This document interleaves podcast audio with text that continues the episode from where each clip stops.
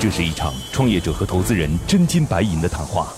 创业者要打动投资人，拿到百万至千万元融资；投资人要用专业和经验慧眼识珠。唇枪舌战中，又蕴藏着怎样的创投之道？欢迎收听《创业找崔磊》。找崔磊。我在帮你讲话哎，你非要说自己做的一套工具没 价值，所谓的互联网影响逻辑荼毒太深。人的数据就是数据，别人的数据就不是数据，这就是你的逻辑。对。本期我们主要探讨了以下几个问题：我们可以通过哪些方式获取数据？怎样的数据对我们来说是有价值的？在变现这件事上，我们应该如何取舍？欢迎收听今天的创业找崔磊，梦想加速度，创业找崔磊，我是崔磊，有请今天的投资人和创业者。今天投资人来自于珊瑚资本的创始人胡山，Hello，你好，胡山。你好，你好。OK。今日投资人胡山，珊瑚资本创始人，主要关注新零售、文创、游戏等领域，曾投资冠军链等项目。有请今天创业者，今天创业者是专门来去做，应该算是我们装修建材行业整个。数据供应链管理，我们可以把它称之为装修建材行业的 SaaS 服务的童星宇。Hello，你好，童老师。呃，你好，崔总。呃，是上次我们在这个伦敦科技周第一次碰的啊，了解了解，就是好久不见啊，好久不见。今天有幸参加你这个节目啊。好。今日创业者童星宇，BIM Brain 创始人 CEO，同济大学建筑学、英国西敏寺大学硕士，具有十五年海外建筑师设计工程经验。二零一六年八月底完成目前全球最高 BIM 应用水平项目——剑桥大学实验楼。我先简单的介绍一下这项目，很直白的来跟各位介绍一下。今天不管你是什么角色，你是业主也好，你是装修公司也好，首先他给你提供的这个软件能够快速的生成一张三维建模的图纸，这事儿。对于你来讲，过去要找一个，就是我们不管再怎么着，也得三流四流设计师给你来进行设计吧，但能够快速的来进行这个所谓建模的呃生成，这事儿解决一个痛点。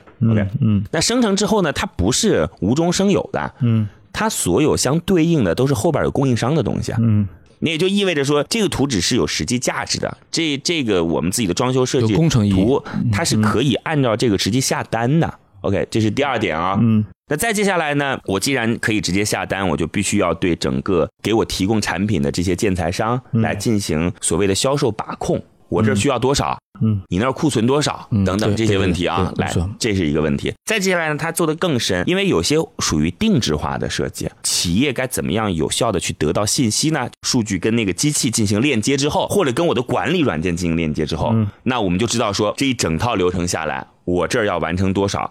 目标是谁？大概是这样啊。我在这还特别要讲一点呢，就是他的这东西啊，嗯，不是他自己来做。比如说，让美联货要这个这这干这件事儿，嗯，那你就帮他提供这一套软件。对的。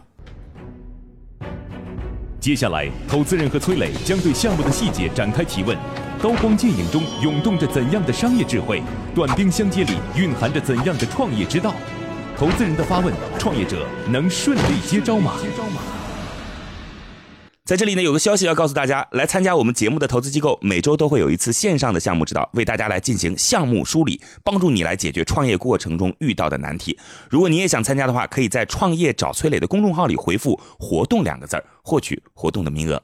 我们可以通过哪些方式获取数据？胡山，你自己关注一些建材方面的项目吗？呃，说真没有特别关注过，嗯，对。但是就是包括它这个过程，说类似这种工具类，嗯，然后包括这种 SaaS，我们还是比较关注的。好，对，所以说到这里，包括数据，我们也比较关注的。就有一点，刚刚听到你们有争执点，我觉得也比较好啊。刚好，其实这是这个行业整个跟数据相关行业。普遍存在的一个问题，就是说很多公司都说我在某个领域里面积累大量的数据之后，我可以去把这个数据通过一些手段去把它变现。然后，但是问题就是这些数据怎么来？就是所以，我我非常关注，就是说你这套东西它有没有价值？能不能就是送出去之后是否能够获取到这些数据，这个很关键。如果说我们先不说这个数据它是不是有价值，你万一说你这套工具根本就获取这些数据都没有什么用，那我觉得后面这些事就都不怎么可能了。而且还有就是现在一般获取数据两种，要么你自己慢慢积累，嗯，你像包括你之前说的淘宝也好，京东也好，还有一些其他的平台哦，他们自己去积累数据，要么就是你自己去爬数据。我不知道你这个行业的数据能能否去自己通过其他方式去爬一些数据过来。如果说前期你如果想尽快的说把你的数据去变现，那只能说你这些数据前期通过你你自己怎么技术手段去爬爬取一些数据。对这个事儿，我觉得就他更提到了一个，古山更提到了一个问题。我们经常有的时候呢，就会陷入一个魔障。是这个魔障是什么意思呢？就刚才胡山提醒我了，你看你今天这个目的最终是为了卖数据，对吧？卖数据也就意味着说数据的来源是多种形式的。嗯，你凭什么非要用你自己的 SaaS 送出去来获取这个数据呢？你为什么不能从第三方获取数据？因为行业数据是真实存在的。对数据，那你不是很很狭隘吗？你在这折腾了半天，哇，做了整个非常复杂的环节要卖出去。送出去，那不就是为了获取那个数据吗？嗯，我说一下啊，就是呃，我更关注的一个就是数据质量。刚才这个胡总也聊到，呃，我们是不是能收集到我们期待的这些数据？比如说现在也有很多 SaaS，包括最最牛的这种行业预测的 Salesforce，嗯，但是它沉淀的数据很多都是销售数据，嗯，它跟制造是没关系的。我为什么设计一套复杂的这样一个模型定制系统，才能拿下这些制造数据了？我认为这是呃必然的。你如果用 Salesforce 这种，它跟呃制造可能就没有多大关系了。它可能是在一个场景当中，为什么要买这个东西？是这种分析。但是销售数据跟制造数据本身就是直接相对应的呀。呃，比如说一个一种沙发吧，在一个很流行的一种环境当中，它可能卖得很快。但是他不知道，呃，从制造业来说的话，这个沙发，呃，从盈利角度，从它的工艺角度。或者从未来的维修角度，它到底有什么样的好处？可能是靠一个口碑。没听懂，没听懂。其实，其实这个事情，我我讲个逻辑啊。嗯。其实你这个，就我们这个事情，我们假定你的数据最后获取非常有价值，所以现在的问题就是说你。怎么去获得这些数据？对你就是说，你等于是让我们所有人，包括投资人也好，还是你自己的团队也好，相信你未来经过三五年积累数据以后，这个东西有价值。嗯。而且这个东西，我只是说假定它有价值，还不一定有价值。所以等于说是你给我们，你这个是真正的给大家画一个未来的愿景，说我们通过我们现在的一些手段获得这些东西之后，我们可以去把它变现。但现在的问题就是，第一，你还不能百分之百确定这些东西有价值，所以你才会做文化衫这个事情。对对对。第二个事情是。我们还不确定你做的这套系统是否能快速的获得这些数据，而且有可能用就是用户因为实际使用就是太复杂不用。对对对，这也是第第三个，就是你一直在说市面上这么多东西，它也一直不断获取数据，但没有价值。嗯，那你也不能。也有可能说，我们做这东西现在设想非常好，但是通过这个一年两年时间积累下来，发现这些数据可能跟你最初的设想也有一些差距。是对，呃，这个我稍微解释一下啊。嗯，刚才崔总提到了，呃，这个流程太复杂，这个不存在。你当我没说，对，当我没讲，当我没讲，当我没讲。这个是这跟流程没有关系。比如说一个，我说了，门的当我没说。我我就说一个门的定制啊，它是这么样获取数据的，就是比如说我里面我我把它拆单炸开，可能二十个构件对吧？在构件当中呢，我每一构件在我的数据池子里可能有二十种，然后呢，每个人过来换就可以了，那这个定制就完成了，就结束了。我最后沉淀下来一个。它定制后的一个模型来加工，对吧？其实我比较理解，它是个组合。其实它相当于做了一个开源的工具，然后说我我做套以后，大家都来用，就类似于这种，就是谷歌开发安卓这套系统，然后大家都对都深度定制以后，它这里就会源源不断获取数据。但是这个事儿它的设想，对这个事情是这样子啊。首先，在它的构想当中，这个产品它是要由不同的部件构成的，对，并不是所有的产品都是这样不同的部件构成。哎，你告诉我，我们现在做这个沙发，什么部件构成的？这沙发就是这个沙发呀，嗯嗯，是吧？那你说这个门是由不同的这样的拼装的方式构成的？问题是不是所有的产品都是由多元化的部件构成的产品呀？对，所以他其实的意思是说，我今天最流行的就是这些部件，这些部件可以构成一个大家流行的 popular 的产品，对不对？但问题实际的情况于单一产品呀。我明白，我我我我们不纠结这件事了，我们不纠结这件事了。其实我们又要到另一个坑里去了。嗯。今天投资人胡山跟你说的事情是，OK，我们现在要做这件事情，好，那万一不成呢？三年之后你花了很多时间精力，团队都凑起来，这数据不值钱，卖不出去怎么办？嗯，对，你用什么来验证这个数据是一定值钱的？嗯嗯嗯，而且我还要跟你耗三年。对，嗯嗯嗯，这是最大的问题。嗯，所以说我的意思是，嗯。呃，往前推，嗯，就是说，包括你们刚讨论那个项目，对。我觉得它的价值在于，它可能不知道三五年之后它东西有没有价值，但现在我能收费，是。怎样的数据对我们来说是有价值的？我们这个童老师非要说酷家乐没价值，那酷家乐有没有价值，也是快接近独角兽的一家企业了，是吧？是是，然后他把所有我们身边的这些沙发、板凳、台灯、电视柜全部都数据化了，也就意味着说，他做的那个 VR 世界、虚拟现实的世界是真实的，嗯这数据是真实的。那这个真实就带来用户的极大用户体验了，否则我们现在做这个虚拟现实、虚拟现实的东西是是假假的嘛？对对对对吧？那就我今天把房子的数据布出来，我今天想换一切家具，随时换。随时换，对对对，等于说我要这一整套海尔的全部告诉你，摆那儿是大小是多少，长什么样，对吧？我说不要格力的，好，全部出来。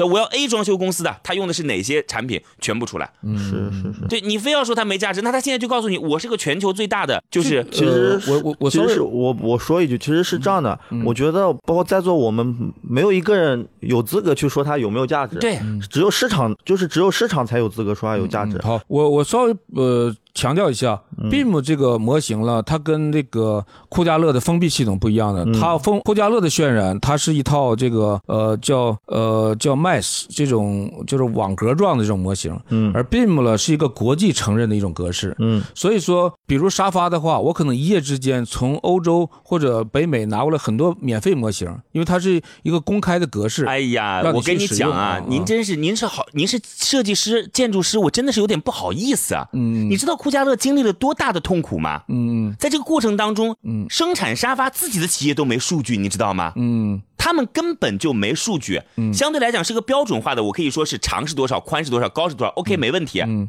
像我们这种异形的，嗯，连生产企业自己都没数据啊，啊是酷家乐在推动这个行业数据的发展呐。我明白。那我我我我不是否认酷家乐啊，我是说 Beam 的优势和他们采用的模型方式是有很大的出入的。Beam 有很大的优势的，为什么其？实是这样的，其实其实我们我们不关注引擎到底是就专业知识我们不聊，我们就说这个事情，就是说是这样的，就是酷家乐它它有没有价值？我觉得我们讨论们不再讨论这对，我们觉得讨论这个也没有。但是有一点就是说，嗯那我们可以设想他他一两年前做这个事情的时候，可能跟你想法一样。嗯他说我也要做，把这些数据积累起来，我将来也要把这些数据非常有价值去做二次这个商业逻辑。嗯但是他可能做了一两年，跟你跟你现在可能，如果说假设我们假设你的预期是对的，就是说它没价值，嗯那他可能做一两年以后发现，那我这些数据确实可能没有价值，那我怎么办？那我只能说现在我就通过我这套工具来收费，嗯我先赚钱。那我 我有了钱，我慢慢转换我的商业逻辑，将来有钱了，那我的东西就算没价值，那我起码我可以转型，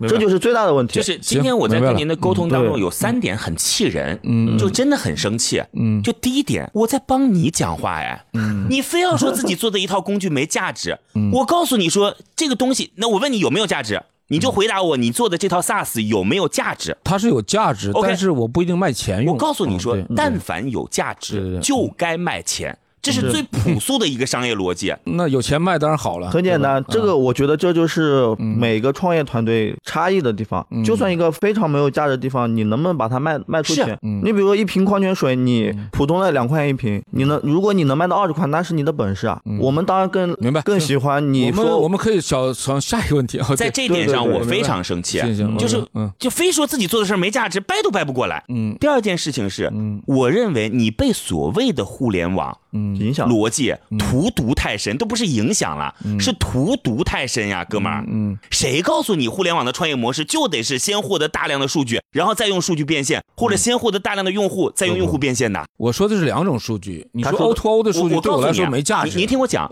所谓的哪种数据？对你看您这儿又一个问题，淘宝对我来说都没价值您的数据就是数据，别人的数据就不是数据，这就是你的逻辑。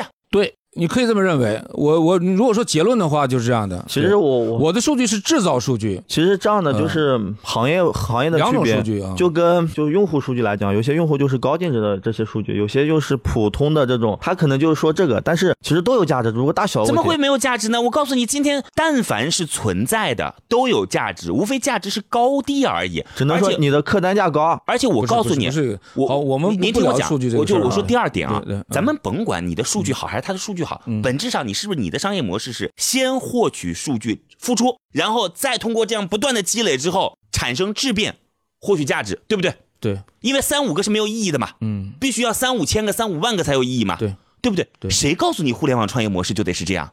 是谁告诉你的？不一定，但是我选择的是这样一种方式，就是对我来说我不花钱，我我认为这件你不要养团队吗？你自己的 BD 这个东西哪怕送出去不需要钱吗？就是啊，你自己的我我刚才讲了，我跟一家门窗厂合作，他付开发费，然后我们把这个工具推到网上，那所以你这个事儿是不是我花钱了你听我讲，你让他付开发费，本质上你是不是在做自己的软件卖出去？对，对吧？所以你是不是在卖软件呢？这是第一阶段嘛。其实说，所以就是说，你可能一开始没讲清楚。对呀其实你的东西并不是你并不是免费费的呀你是收费定制开发。你比如说门窗的，我是你必须企业家先付我钱，我帮你做这套软件。是啊，这是对啊，这这对的，但是我在收集数据的时候，我可以把它免费掉，因为我没有成本了。你说哪一块是就是我把这个工具开发完之后，然后我放到网上，大伙随便用了啊那然后我在后台收集数据了，对，吧那那只是买单人不一样。买单人你原来从你最早有些企业买单是 C 端买单，你现在无非是 B 端帮你把这个单买掉了。然后呢，第对，三你可以这么认为。然后第三点呢，是嗯我特别不喜欢，我包括我自己在内啊，嗯就我认为比我估值，比如说高一倍，那我可能还能评估它一下。嗯嗯比我公司估值高十倍，我根本就不会去评估别的企业。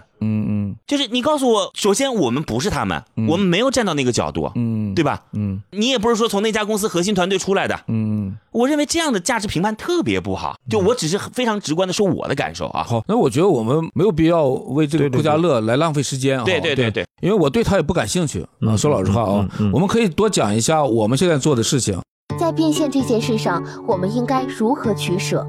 我刚才跟那个胡总也聊到了，嗯我我做的定制到制造，我认为是新零售的呃一个领域，啊嗯是新零售的领域，并不是一个内装。所以说我跟胡胡总讲，我说内装比较复杂，我们现在想切到一个定制礼品上。对，其实原理是一样的啊，就是定制礼品比较简单，因为它没有规范嘛，啊，没有这么多管制，对吧？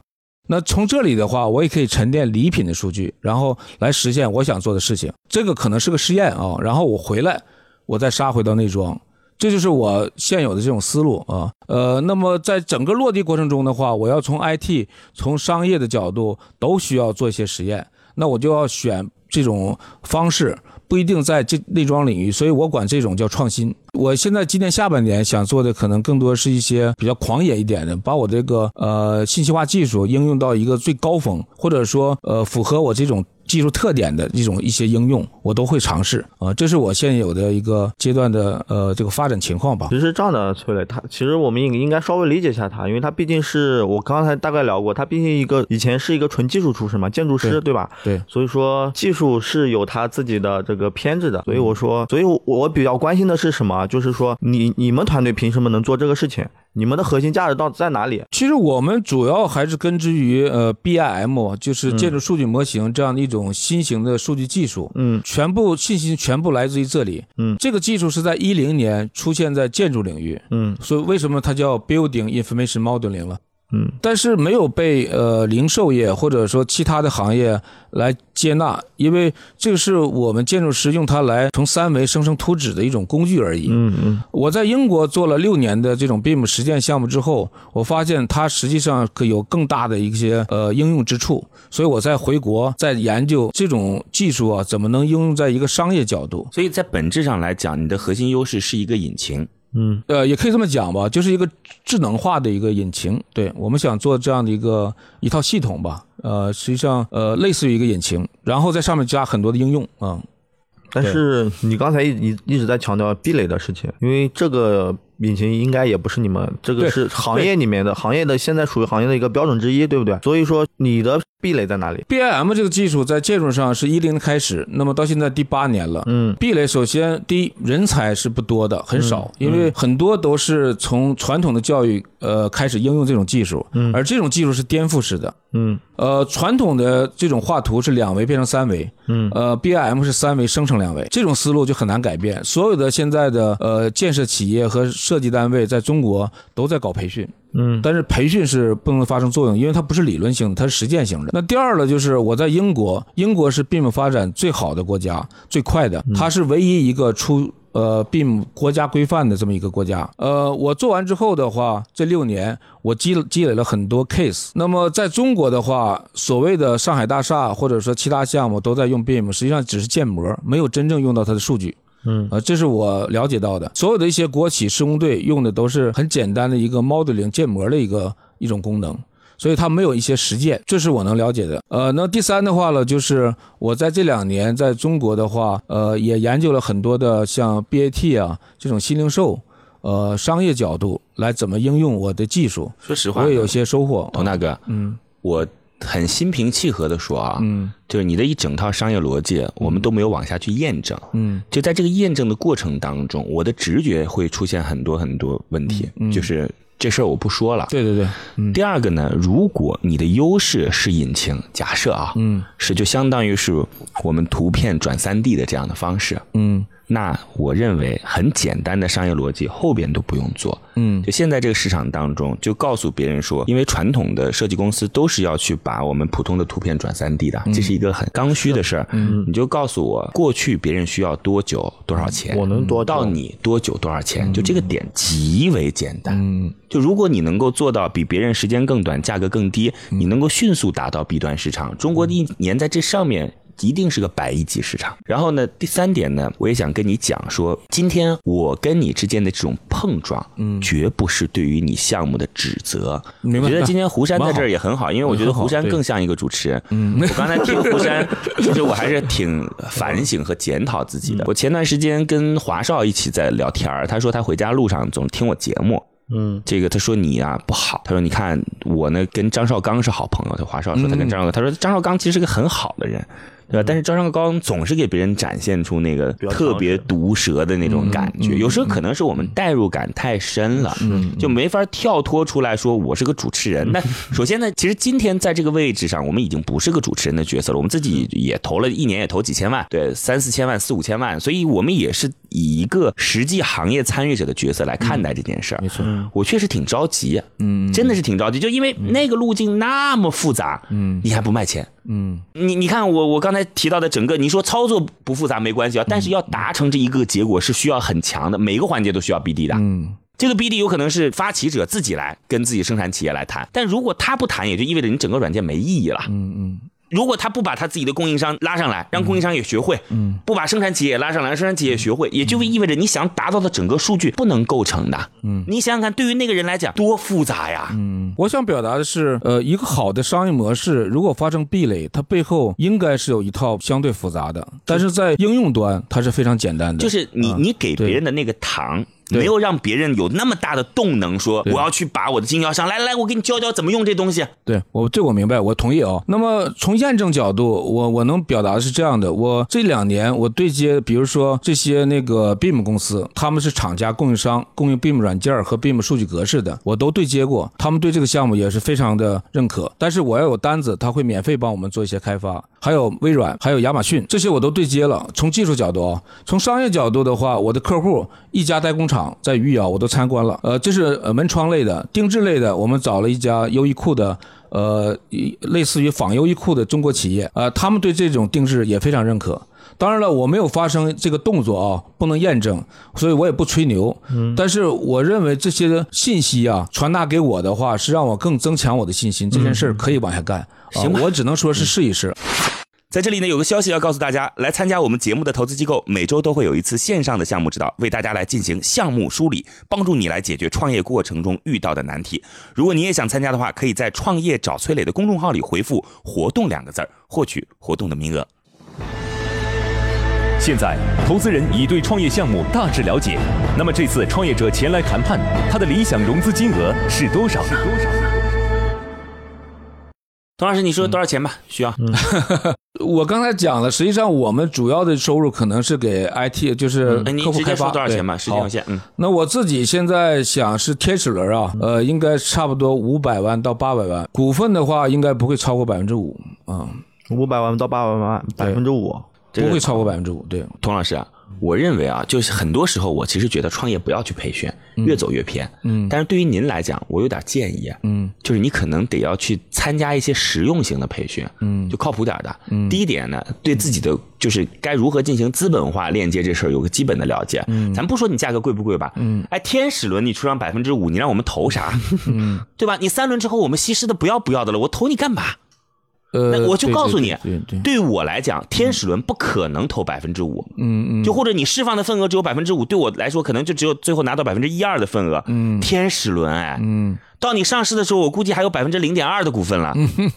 呃，是因为当初王呃这是第一点，嗯第二点呢，我想跟你讲，嗯就是关于到底应该用一种什么样的模式创业。嗯我希望所有的创业者都回归到一个最朴素的逻辑，嗯最最朴素啊。嗯我我说的是初创企业啊，嗯。我当下所做的事儿就请让我赚钱，就这事儿非常简单，极为简单，嗯。就不用跟我讲什么那是大公司的布局，嗯。或者说极为优秀的团队拿到知名机构说三个亿现金垫底，嗯。我就要干那事儿，你没有这个啊，你要做的事儿就是请你当下赚钱。嗯嗯，我我有个问题想问一下，嗯。您以前创过业吗？没有，这是第一次，对。所以很能理解。那非常能理解。OK，就可能你还没，因为我不清楚你背景啊，嗯。因为可能你还没有尝试过，没有体验过，比如说这个月很手下一堆员工要发工资，下个月我们开发一套东西需要这个资金，嗯，然后再到下我们要采购一批东西，可能你还没有体会过，所以你觉得呃这些东西暂时免费可以，但是你做的过程中你会发现有非常多的问题会接踵来，就算你是背景再强，资历再强，你技术再好，也会碰到各种问题的。明白对。悬念即将揭晓，投资人是否会对创业者 say yes？让我们拭目让我们拭目以待。行吧，今天就这样，然后我们看看投资人这个珊瑚资本胡山给出最终的结果是待定。嗯，那我们就保持联系。好然后呢，童老师，希望你谅解我今天对你的这种相对可能比较过激的语言和方式，我也特别真挚的希望你再去好好的想一想。嗯就是可能我说错了，但是我希望你是在做一件安全的事情，嗯好吗？其实是这样的啊，就是我对你，包括你做的事情还是非常感兴趣的。嗯但是有一点就是，可能包括你对整个创业这这个事情嗯的方式，包括你对你项目的未来的评估，可能过于乐观。所以我觉得，如果说有你能做出一些调整的话，我觉得我们就可以继续保持联系。对我对你们这这个领域，如果你技术真的像你说的这样，我觉得还是非常有优势的。好吗？好的，好，梦想加速度，创业找崔磊，再见。好好，今天的节目就到这里，非常遗憾，创业者的项目被待定。最后给大家留一个小问题：现在已经进入大数据时代，哪些行业还有通过大数据进行变革的机会？欢迎在评论区给我们留言哦。幸运听众将有机会免费加入乐客独角兽的创业者大家庭。感谢启迪之星、杭州无一 link 对本节目的大力支持。